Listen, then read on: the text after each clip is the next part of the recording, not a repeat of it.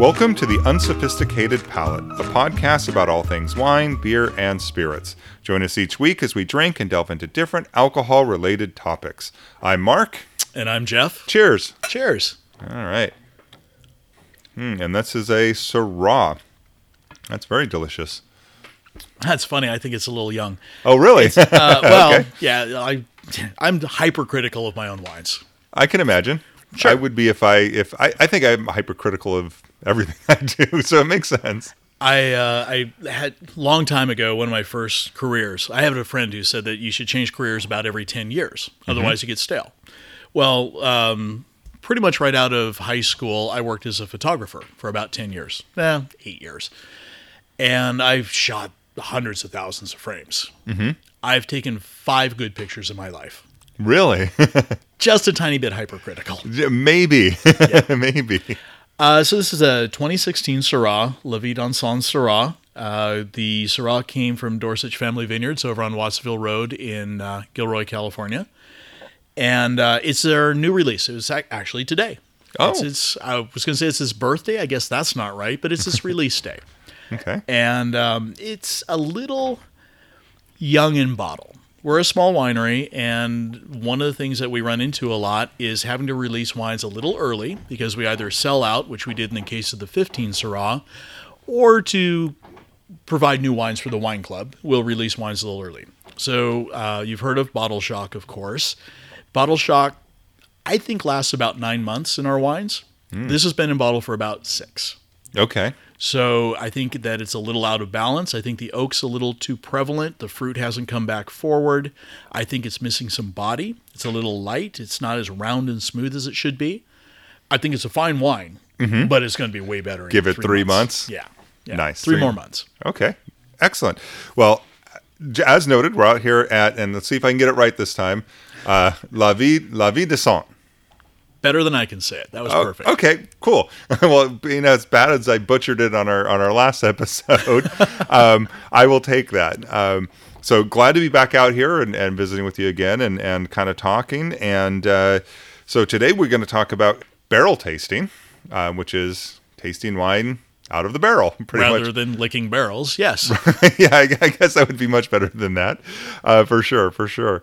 Um, so, th- so this is something that that I I don't know. I've always kind of thought was fun and and and cool or, or somewhat unique. Uh, I don't know how what your thoughts or feelings are, and you can share. I know you guys have one. I think coming up in a few weeks. So by the time this is aired, it's probably will have already happened. Right. It probably was a week ago by the time this airs. Is February 22nd in our uh, winery building here in Gilroy.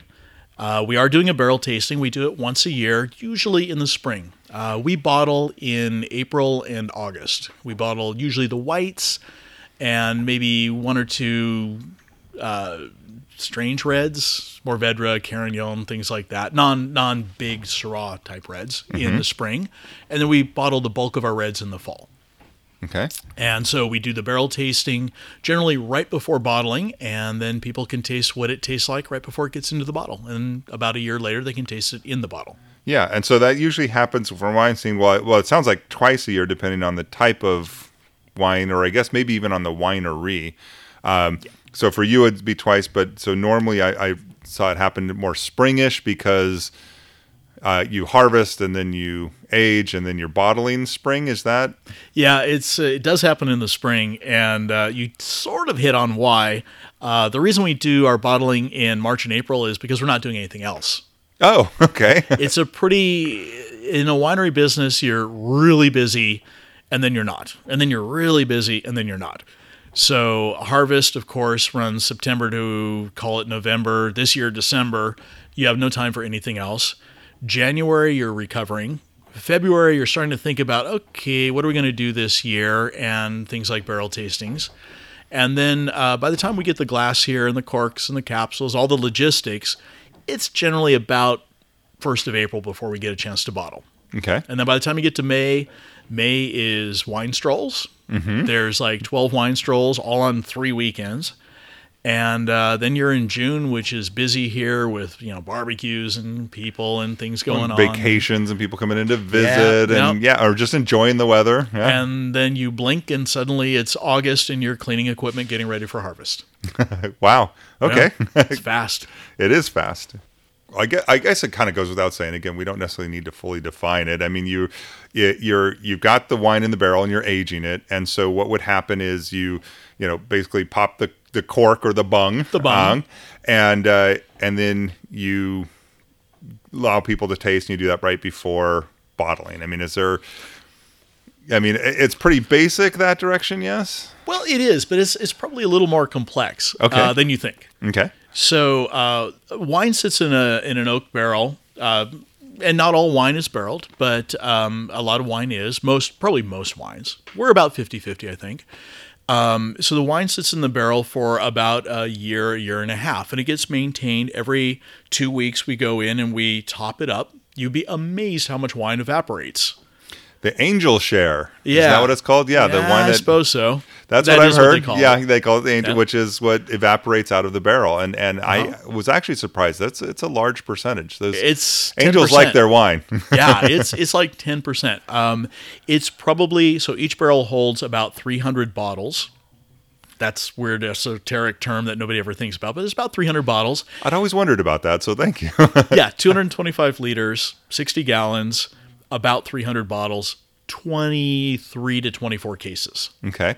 Although you're losing at least a case or so, case and a half to the angels. at least. It's um so it's about uh depends on the humidity. If it's really dry out, then uh, a lot more evaporates. If it's a little moister, a lot of wineries will have humidifiers, but that's a problem because you get too much humidity, you get mold and mildew, so you're always balancing it. In uh, in our winery, I think we run about 45% humidity, which is a little bit low but I don't want to use humidifiers. You also we store our case goods in the same winery, and uh, little known fact, uh, packing tape lets go at about seventy five percent humidity. Ah, the okay. tape just fails, and then your cases fall apart. So um, we run about forty five percent humidity. We lose about two thirds of a bottle of wine per month. Oh wow. Okay. So if it's in barrel for 12 months or so, you know, you're losing eight bottles. So if it's 18 months, you're losing a case. Mm-hmm. So a case of wine, that's only 5%, but that's it's losing between 5 and 10% depending on humidity per year. Okay. So here's an interesting thought. You look at a bottle of wine, and in fact, I was feeding you some Grenache earlier, and I said it's 100% Grenache. Yeah. Is it? Uh, well, in this case, I'm it assuming was. as the winemaker, you tell me that it is. I I have learned that that it has to be what is it, eighty percent, 75. seventy five percent. Okay, of whatever Base number 75. they call it. Yeah, so we'll step just slightly aside for that. Okay, so if it says Cabernet on the label, by law, it's at least 75% Cabernet. Now, local jurisdictions, uh, that's federal, local can make it more. Uh, there's places, there's uh, AVAs, American Viticultural Areas in Napa, little subregions of Napa, where they say 85 or maybe even 90. Um, you'd mentioned earlier that you live in Portland, Oregon. A lot of good Pinot up there. I love Willamette Valley Pinots. Yes. Well, Willamette Valley says it has to be 95%. wow. Okay. So it, it's the federal government says it has to be 75% Pinot, and they then say, nope, we want it to be 95%. And that has to do with the fact that a lot of years ago, Pinot producers were found to be doctoring the Pinot with Syrah. Oh. It gives it a little more body, a little more color, a little more complexity, which is all good. But they were claiming it was 100% Pinot. Yeah. So and now they're- therein is your problem. You can't claim 100%. I mean, you can. Well, they were saying Pinot, and people thought it was 100%. Okay. Got it. Got it. Anyway, um, so you're right that it's 75%, but when I report to the government what's in that wine, I'm allowed topping wine. So when I replace that case of wine over the 18 months, technically I can kind of put whatever I want in it and don't have to say a word about it. Oh, interesting. Okay. Um, in a smaller winery like ours, we actually do top each wine with the wine that it it was. The Syrah's topped with Syrah, the Grenache with with Grenache. Uh, okay, honestly, I topped the Petite Sirah with Syrah. I don't have a lot of Petite Sirah, so. eh. But um, in bigger wineries where you have a thousand barrels, a lot of times what they'll do is they will actually ferment a topping wine, which may be a field blend or it may be a blend of their primary components, a little bit of Cabernet and Merlot and Cab Franc all put together, and they will use that wine to top all of them. So if they're doing that, by the end of the day, that 100% Cabernet could actually be up to about 5% Merlot Mm-hmm. without anybody having to, and there nobody's trying to, nobody's trying to fake it or, or No, fool no, anybody. yeah. It's just the logistics. Yeah, no, and it makes sense, and it makes sense, and you pick those comments so that you can blend it with everything, and it blends right in with the flavor, smooths it out, and, and everybody's good. Right. It makes a better wine. and, and that's the bottom line. I was saying if it's making a good wine, I'm not complaining. I don't think anybody's complaining. So I don't know how we got on that exactly from barrel tasting. So from barrel, yeah, yeah. So okay, so it's uh, in the barrel. Oh, you're talking. We lose the oh, we lose the angel share. the angel share, and then you're topping it back off. Right. So we do that. Um, we do it every two weeks. Uh, what we're trying to do is avoid air. Uh, oxygen is the enemy of wine. The things that we do to wine, things like oak and uh, tannin and things like that, those are actually natural antioxidants. So the more oak, the more tannin, the longer the wine will last. Part of the reason we put it in a wood barrel is because it picks up all that tannin from the oak itself. But air is the the enemy, so we keep when that evaporation happens, we go in every two weeks and we put more wine in to keep no headspace, to keep it full to the top. Interesting. Okay, that's good to know. I, I hadn't. I, I mean, I knew the angel share came off. I assumed it just disappeared, and I had heard about topping off, but for whatever reason, I assumed that was kind of done at the end. Um, but so you're going through and continually doing it to keep it completely full, so that it's minimal exposure to the oxygen, which is why you you know leave a bottle of wine open somewhere you know for too long. Right. It's not going to be good. Right, a little oxygen's great. That's why you open wine, you decant it, and you let it breathe. Mm-hmm. But a lot of oxygen's bad. And so we at the winery want to keep as little oxygen in it as we can so that when you get it, it's pristine, and then whatever you do with it is, you know, going to help it a little bit, and then eventually we'll hurt it. But yeah. So um, yeah, so we take care of the barrels. We top them. We do it every two weeks. Most wineries probably every month or so. It's okay. It depends on the humidity. Mm-hmm. Um, and then so it sits in there for about eighteen months. and We're getting ready to bottle it. So we'll do a barrel tasting before we bottle, and that's our way of sharing with our wine club and their guests and, and some of the public uh, a look at the upcoming wines. It's educational. It's fun. Who doesn't love standing in a winery drinking wine right out of the barrel? Yeah, yeah. I- mean, it, I've done it a few times, and it is it's really super cool and fun. Yeah. I think, yeah. Now, is it is it useful? I mean, is it a tool for a, a an average person to actually learn about the wines? Yeah, maybe, maybe not. One of the things about being a winemaker and spending a lot of time doing this year after year is that you learn where wines go. You can taste a wine now and you can know where it's going to be in three months or six months or a year. And think about this if you're in a winery and you're doing a barrel tasting, if it's just a straight barrel tasting, they pop the bung, they, they use a wine thief sometimes. Yeah, I, that's a term I don't want to go by because I, I like the term wine thief because that's what well I guess sometimes, but that's what you're pulling it out of the barrel with. General, Yeah. I guess if you're using that particular tool, and I just I just think that's fun. A wine thief, and you're taking a little out and then tasting it. But go ahead. It's like being a kid and you've got your Coke and you've got a straw and you put your thumb over the straw and you pick it up and it pulls up liquid. Yeah. Uh, the wine thief's the same thing, just does more. Okay, which is again still I like the term. I like the fun, and and it is very simple. I guess I didn't realize it was quite that simple. Yeah, it's just a tube with a hole on the end. That's all it is. but call it a wine thief and and it gets people like me all suckered in and, and we're excited go marketing Yeah, well, you know, winemaking is about 85% marketing. yeah the stories we could tell. So, uh, yeah, we're pulling wine out of the barrel with a wine thief, and uh, you're tasting wine that's not done. So, part of the problem with with wine tasting out of a barrel is that let's say you're you're trying a barrel of Cabernet. Well, when we go to bottle that, we're going to bottle that barrel, but we're also going to bottle the other six or eight or ten or twelve, or if it's a big one, or the other fifty behind it. And every barrel's different. They've all aged a little different. They all taste a little different. Not not hugely, but enough that you would probably notice if you tried. You know, that's why we go through once or twice, you know, a year and taste all the barrels to see that they're all going the same direction. It's how we figure out reserve wines. Hey, we have 10 barrels and these two taste significantly better. These are now the reserves.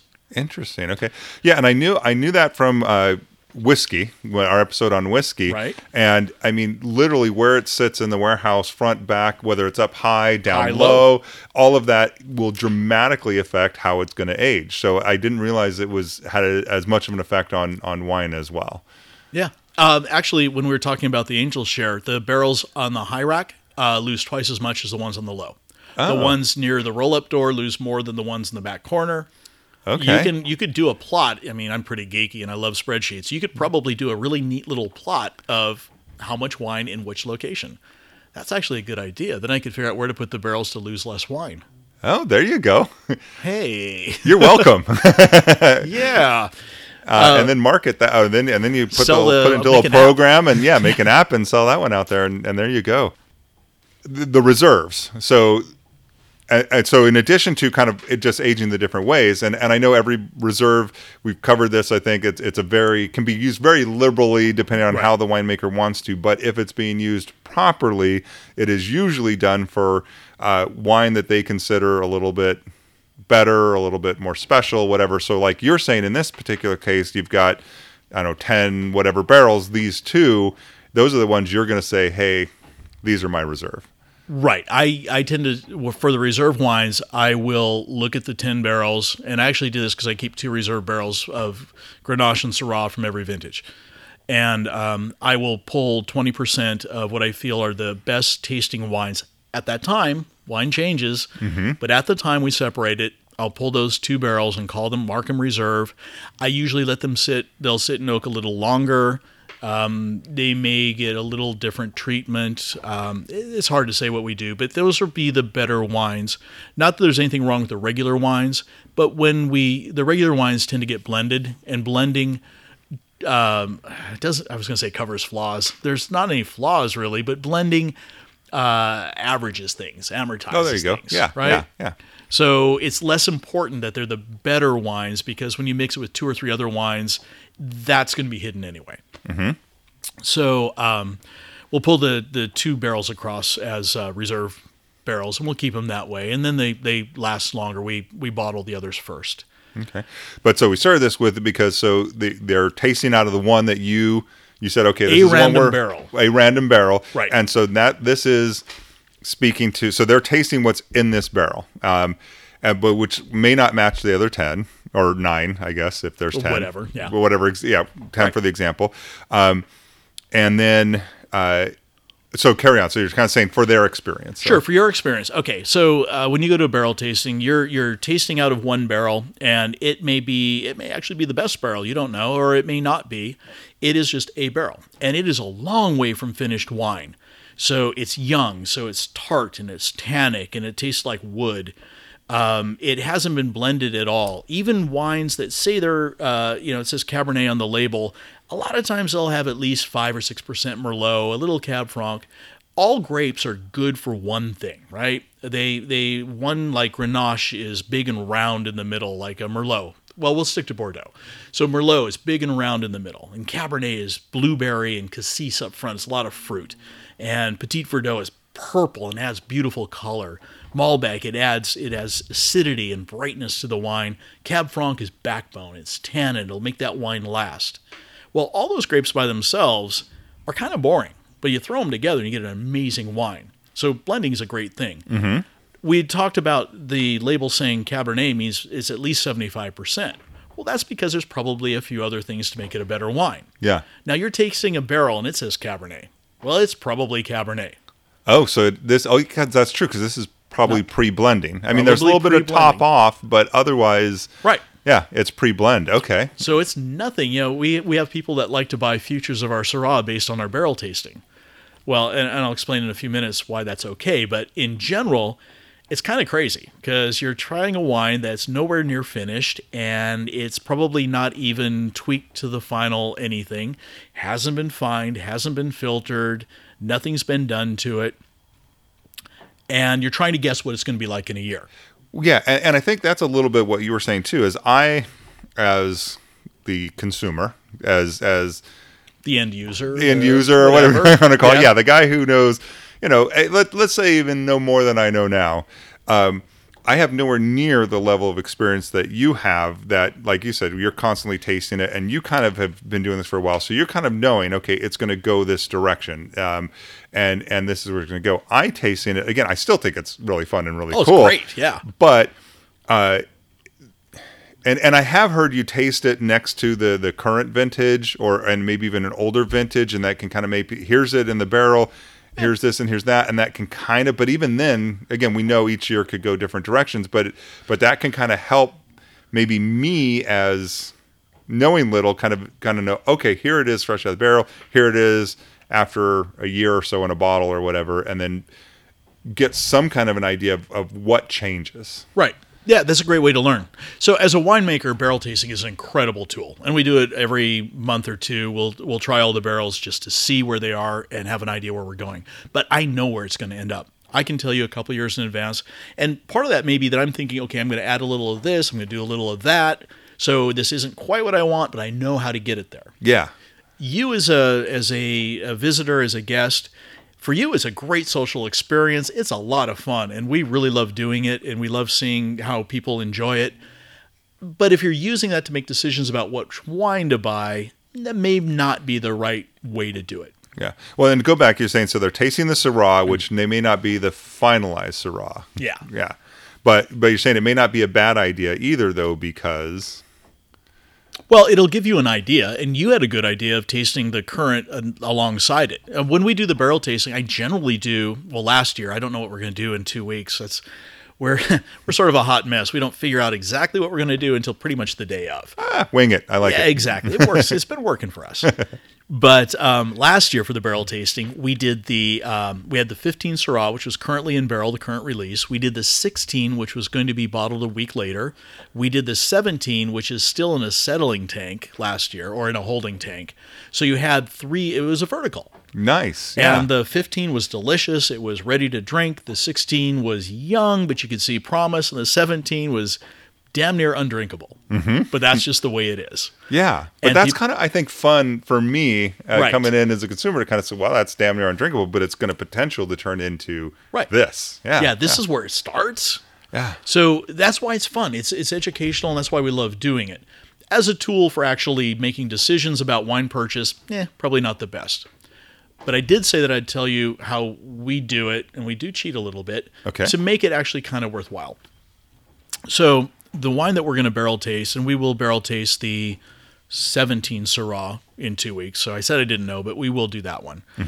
Um, next week, I will pull out the 17 barrels and we'll taste them all, and we'll pick a fairly average barrel and we will rack the wine. Now, racking is when you pull the wine out of a vessel, a barrel, a tank, and there's always some settling in the bottom, a little bit of old yeast, lees, things like that. Yeah.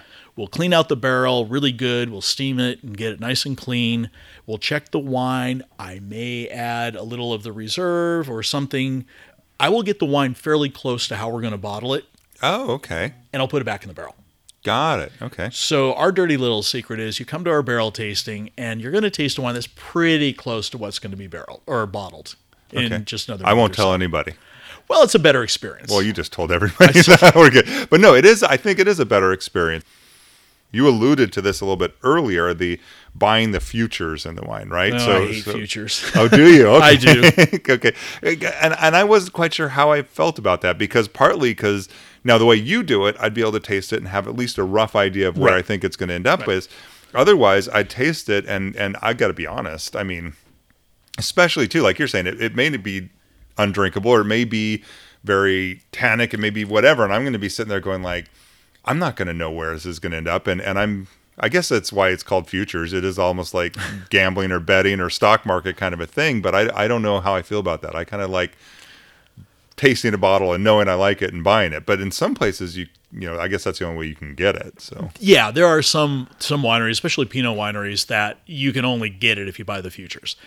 Uh, we started doing barrel tastings about three years ago because it's fun. It's fun. It is fun for us, and it's fun for our guests. And um, we were asked if we would sell futures, and I didn't want to do it. Honestly, it's it's sort of a bookkeeping nightmare for us because Oh. I'm taking your money, and then I have I have your stuff, so I have to show it on my P and L, and uh, it's kind of a nightmare. Now, on the plus side for us, if you buy a future, that means I can use that money to bottle the wine, which is a small winery. That's no small thing. yep, if I can sell a few cases of futures, I can actually buy glass. So that's kind of cool. Um, for your benefit, futures were generally at a reduced price, so maybe 40% off by the case. Wow. So you get a good deal. So it's good for you and it's good for me. It's a bookkeeping nightmare and I but I don't like selling people an unfinished wine. Mm-hmm. I think it's going to be fine, but maybe it won't. You know, maybe Yeah. something goes wrong, or maybe they decide later they don't like it. Now they're they've already they've paid got a case this. or whatever Yeah. of it. Yeah, yeah. So I'm not a big fan of futures. I think that futures make sense if it's the only way you can get the wine. I think they make sense if you're getting a screaming deal on the wine by doing it that way. Um, the only reason they make sense for the winery is you get the money up front. Yeah. Uh, and I don't want wine to be about money. I want wine to be about wine. That makes sense. So for me, I we do sell futures because we've been asked. We've Yeah, no, and it makes sense too, and I can kind of see that. Like, if I like everything else you've done, or, or you know, this, you know, Syrah, we had the Grenache, um, you know, and if I'm liking that, and uh, then I'm trusting that you're going to take it someplace I I know you're going to like it, and I'm going to get it at a good discount. Then yeah, I mean, it kind of makes sense. So I can see it from that that that point. So yeah, okay. So you buy the futures. Okay, so uh, I don't know. Any other thoughts on? Because I have a couple of things I want to run by you, but I, I don't. I want to make sure you're past uh, or you've said everything you have to say. I, I just I'll summarize what I think about barrel tasting. yeah, I love doing it. Uh, it's a lot of fun. Its usefulness, not so much. But as a social event where we can all hang out in the winery and I can show you my winery, we can drink some wine together, maybe eat some little nibbles, it's a wonderful event. So we love doing it. Um, I encourage everybody to do it. I encourage you to come to barrel tastings. You get to uh, certainly meet the winemaker and you get to hang out in a winery. How cool is that? that's super cool. Always cool. Yeah. Okay, well, I want to run these by you because I saw these. I don't know how accurate they are, so it's always fun to check the internet against somebody who actually does it. oh, fun. Yeah, so this one says uh, there's three things you should look for in tasting if you're barrel tasting, especially if you're thinking futures. So this is this is what the interwebs tell us. um, uh, first of all, you should look for fruit uh, or, or look for the fruit. It should be balanced, not super sweet, and not kind of green tasting. Just because if I uh, it, over time, if like if it's super sweet now, it's it's gonna get kind of continue down, maybe possibly down that road. If it's if it's really green now, it may be over or not properly ripe. Uh, things like that in the grape. So that's something to kind of look for is a balanced fruit response. Is a dog scratching at the barrel. yes, N- Noe, Noelani. Noelani. the winery dog. Yeah, she's telling me it's time to go home. Uh-oh. She's like, "Where's my kibble?"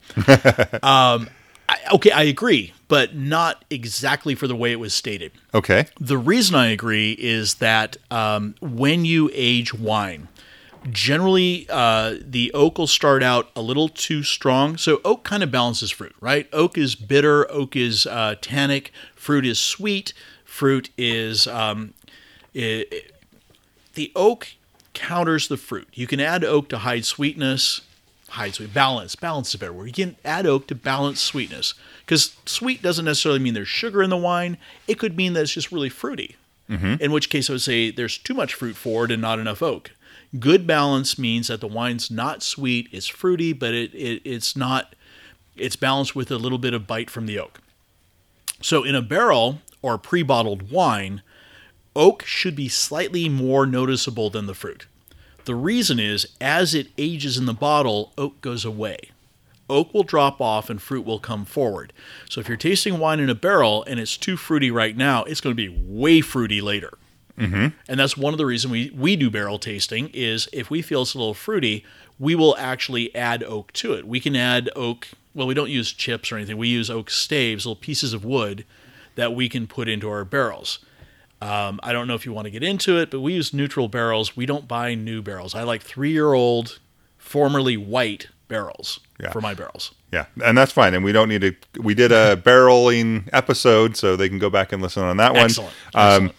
Uh, and or we can dive deeper into that at, at some But I, point. I so. agree with what they said. You don't want it to be too fruity at fruit at barrel tasting. It should be a little too oaky at barrel tasting to end up where you want it to be in the next year or so. Yeah, which actually also answers the one they said it should not be all oak flavor because that was going to dissipate over time. And if all you're tasting is the oak, that's not much promise to the flavors that are going to come out after that. Is that So in Pinots, barrel tasting of Pinot, it'll be mostly oak because Pinot's a very delicate flavor and oak's a very strong flavor. But what that means is you're going to have to wait longer for the fruit to come back forward. okay? That makes sense. And then last but not least, uh, the tannin should be strong, but smooth. I mean, and it shouldn't like I don't know. I, I have honestly no idea what that means. So, uh, tell me your last thoughts on tannins, and and then we'll. Okay, so tannins come from uh, a couple places, three places. Uh, they come from the seeds, they come from the skins, and they come from the oak that it sits in. And tannins can be harsh. They're the dry feeling in your mouth, a little harshness, mostly on the finish. Um, you want a nice balance of them. Skin and seed tannins uh, provide structure to the wine. They don't last as long as oak tannins. Oak tannin is uh, a very strong bitter flavor. So you want a balance. You don't if you're trying the wine and it, it, it tastes like licking a, an oak box, or if it just dries the back of your tongue and, and you just want a glass of water afterwards, that's not smooth. That that's a rough tannin, harsh tannin, bitter tannin, which can go away with time. I mean, if you go if you go to Bordeaux and you try a 2019 Cabernet in a barrel tasting right now, which by the way they won't let you do, Yeah. for this very reason, it will just strip your tongue. It'll be nasty, harsh. Hmm. Now, 20 years from now, it's going to be a beautiful wine. Mm-hmm. But we don't drink wine like that here. So if you're barrel tasting and it's a little bit of fruit and a whole lot of just really harsh dryness in the back of your mouth, that's not going to be a wine you're going to want to drink for an awful long time, if ever. And it may never come around. It's hard to say. Okay. But you're looking for something where there's um, it's fruit and it's it's a little drying and it's a little acidic, but it's balanced and it's not making you gag.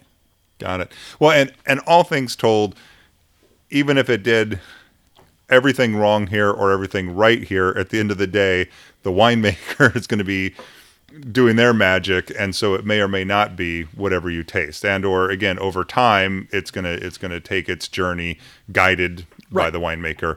Um, so Well, it's an easy answer, right? So you go do your barrel tasting, have a great time, and and socialize and, and drink some wine from the barrel and take your pictures, which is really cool. Yep. And then afterwards, go to the tasting room, try the current wines. If you like those, regardless of what you tasted in the barrel, that's where they're going to end up because we don't want to disappoint you. So I know that, um, for instance, our Syrah last year, everybody loved. So my the next vintage, the 16 over the 15, is going to be fairly similar. Now they're okay. Having said that, ours are actually drastically different, but but I let everybody know, and we've we've been talking to people about the direction we're going. But you can come to the tasting room, you can taste the wines, and if you like all the wines, the chances are you're going to like the the wine that was in the barrel, Yeah. regardless of what it tasted like. Yeah. That's where it's going to end up. excellent. I love it. I love it. All right. So if somebody wants more information, where can they find you? Uh, on the web, www.laviedansante.com. And this time I'll spell it for you if I can. It's L A V I E D A N S A N T E W I N E S dot com. And I swear to God, I'm going to change that to LVD wine real soon so it's easier. there you go. Uh, also, of course, Facebook under La Vie Dansante Wines, uh, Twitter, Pinterest, Instagram. We're pretty good on the social channels. All the places. Excellent. And for the unsophisticated palate, we're at theunsophisticatedpalate.com. Uh, rate us, tell your friends, all that other good stuff. And until next time, drink responsibly. Cheers. Cheers.